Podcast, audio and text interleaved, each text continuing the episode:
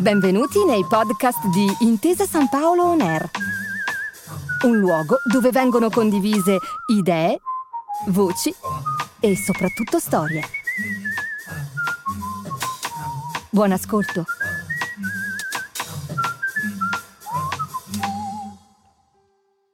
Cosa spinge un bambino di 11 anni a desiderare una bicicletta per inseguire il sogno di diventare ciclista?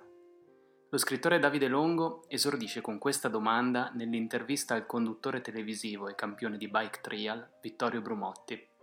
Insieme parleranno degli inizi della sua carriera e del sostegno dei genitori tra tanti sacrifici, fino all'arrivo dei primi sponsor e agli esordi sul piccolo schermo. Una storia ricca di adrenalina di chi ha saputo trasformare una passione nella propria professione. A 11 anni tu, se, se, se sono giuste le fonti, eh, cominci a dedicarti alla bicicletta. Quando mh, mm, tu sei molto più giovane di me, però quando tu avevi 11 anni, come nel mio caso, non, non c'erano gli smartphone, cioè non c'era tutto quello che adesso occupa mm, bene o male la giornata di un adolescente. E quindi, per esempio, nel mio caso, io arrivavo da un quartiere popolare, quello che si faceva era scendere giù in strada, ai giardini, insomma quello che c'era, e giocare a pallone fondamentalmente. E per noi, diciamo che pers- i ragazzini che giocavano con noi, eh, c'erano tre, tre, ordini di stranezza, diciamo. Il primo ordine, diciamo medio, era quando tu dicevi, dai, giochiamo a pallone, c'era uno che diceva, io sto in porta. Questo era già abbastanza sospetto. Il passo successivo era, mettiamo su un gruppo, io suono il basso, quello già molto strano, e poi c'era uno in particolare, si chiamava Taddeo, il nome, che invece di giocare a calcio si era fatto regalare una BMX e stava tutto il giorno con questa BMX a saltellare, a salire sui gradini, eccetera. E per noi quella roba lì era stranissima. E quindi la domanda è, ma com'è che a 11 anni tu invece di pallone, poi tu vieni dal mare, quindi c'era anche tutta una serie di insomma, eh, attività legate al mare, mm, bicicletta perché ancora oggi secondo me la bici è il mezzo che ti fa tagliare il cordone ombelicale, nel senso che questo senso di libertà a 11 anni non puoi avere il motorino, la macchina, allora la bici ti portava lontano da quello che era eh, la bambagia. Però la cosa più incredibile è stato quando sono riuscito ad aprire la partita IVA intestata prima alla, a mia mamma perché ero minorenne e di lì eh, mi trovavo a prendere il telefono e mm, iniziavo a chiamare, non so, a 16 anni la Porsche Italia per dire ciao, sono il campione italiano di bike trial, potreste dare la macchina ai miei genitori per portarmi alle gare? A 14 anni avevo già il telefonino della Motorola, ho aperto la partita IVA e iniziavo a contattare i comuni per fare show. Questa cosa qui mi sono messo in gioco e piano piano mi chiamavano a fare tutti gli eventi, gli show eccetera eccetera e mi ricordo che tipo già a 18 anni ero riuscito a comprarmi la Clio 16 valvole, eh, la Ducati Monster, non avevo fatto neanche 18 anni mi ero già comprato tutto quello che serviva a un diciottenne. Dopodiché la mia attività cresceva, cresceva, cresceva e di lì ho capito che potevo farlo di professione. Poi allora i sponsor, eccetera, eccetera, perché il mio è uno sport, uno sport molto sfigato, nel senso che è come la roccia, tanti sacrifici e pochi. Mm.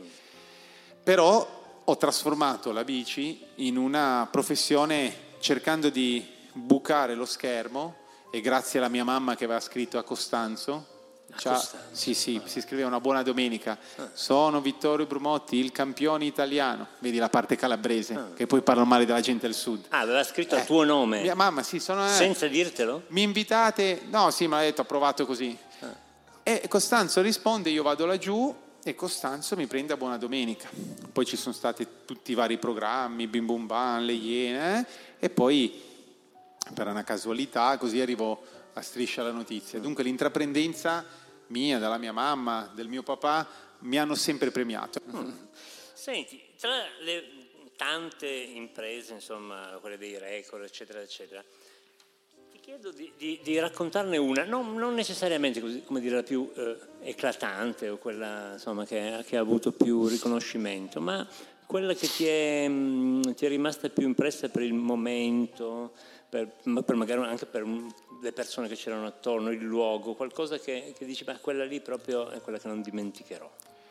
Eh, diciamo che tra il 2010 e il 2012 mi sono preparato per scalare l'Everest in bici, mm. Dunque ho fatto due anni di preparazione dove ero stato seguito da Simone Moro, uno dei più grandi alpinisti, eccetera, eccetera. Dunque vuol dire non più i trick, ma abbiamo scoperto che avevo una forte resistenza a scalare le montagne nella neve con abbigliamento slim, cioè non pativo nel freddo né la fatica. Sono uno di quei casi su un milione che non produce acido lattico, cioè posso allenarmi tutti i giorni, far fatica tutto il giorno e non ho lo scompenso. Poi mi è capitato magari di avere il fuoco di Sant'Antonio o di svenire, proprio perché non sentivo la fatica. E allora iniziavo a risalire, ho fatto un test al Cevedale, è un 3300 qualcosa, partivo da, da, zero, rifugio Pizzini, Casati, Cevedale con la tormenta nel ghiacciaio, nella neve in sette ore, senza mai appoggiare i piedi. No, ma come, come, come ci va la bici nella neve? Claudino, mio papà, avevamo, perché parte tutto dal mio bunker, un capannone un po' più grosso di così con tutti i miei ragazzi, eh, il mio papà e tutto, prepariamo queste, questa, era all'epoca una mountain bike con le gomme chiodate, con delle viti mi pare in titanio, mozzate, e mi permetteva di bucare il ghiaccio. Il problema era la neve, quando è morbida, eh, no, sprofondi. Però io penso che se tu sei a un livello di 2000 metri e devi arrivare a 3003, per la gente dice, eh, lassù, nella mia mente c'è 1300 metri, se faccio 1000 salti sono lassù, se c'è tanta neve ne faccio 2000. 2000, tanto pomeriggio, nella mia mente baccata dico, tempo dei Simpson, tempo di sentieri, tempo di Beautiful, tempo di... E lì per stare a casa a fare un belino mi metto lì e saltello, mm. ci faccio proprio i miei calcoli da psicopatico, pam pam pam pam. Dopo due ore che saltello, ci sto dentro, bevo un po' d'acqua in equilibrio, tanto tutti mi seguono, senti l'adrenalina e dici sono l'unico al mondo a fare questa cosa. E allora lì la fatica, la voglia di arrivare alla cima e così. Poi mi sono fatto trascinare e abbiamo messo in piedi l'Everest e sono andato cinque volte in Everest, poi ho provato in solitaria in Kirghizistan è una scelta di vita che ho fatto io fin da piccolino. Ramadan, testa bassa e andare avanti. La mia vita è proprio sacrificio, sacrificio, sacrificio. È proprio come un pugile, mm, come quel eh, regime proprio... Pug- sì, sì, devi essere proprio sempre sul pezzo. A volte tipo che devo fare magari dei lavori televisivi o delle, delle cose che magari come ultimamente mi devo appostare, mi devo nascondere, soffro molto perché io devo mangiare il mio petto di pollo, la bresaola, fare stretching, magari devo stare seduto, nascosto, prima di agire e mi sento di rubare del tempo. Dunque devi dire, perché ti rubi del tempo? Per fare una cosa utile, ti devi anche motivare, perché non ho il mental coach, non ho l'allenatore, non ho una serie di cose, viene tutto da te. E questo ti crea stress, non ti devi stressare perché sennò poi eh, è finita. L'unica cosa bella, bella veramente, sono un cazzaro, nel senso mi diverto, mi piace far casino con le persone, faccio un TG satirico, dunque non ci prendiamo mai seriamente mm. e questa cosa ci rilassa. Perché fare l'atleta, non solo il calciatore, ma la nostra disciplina, l'arrampicata, eh, lo stesso Roberto Bolle, mm. ballerino, è dedizione, dedizione, dedizione, non puoi mai scherzare.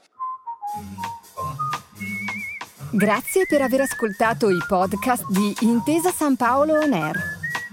Al prossimo episodio.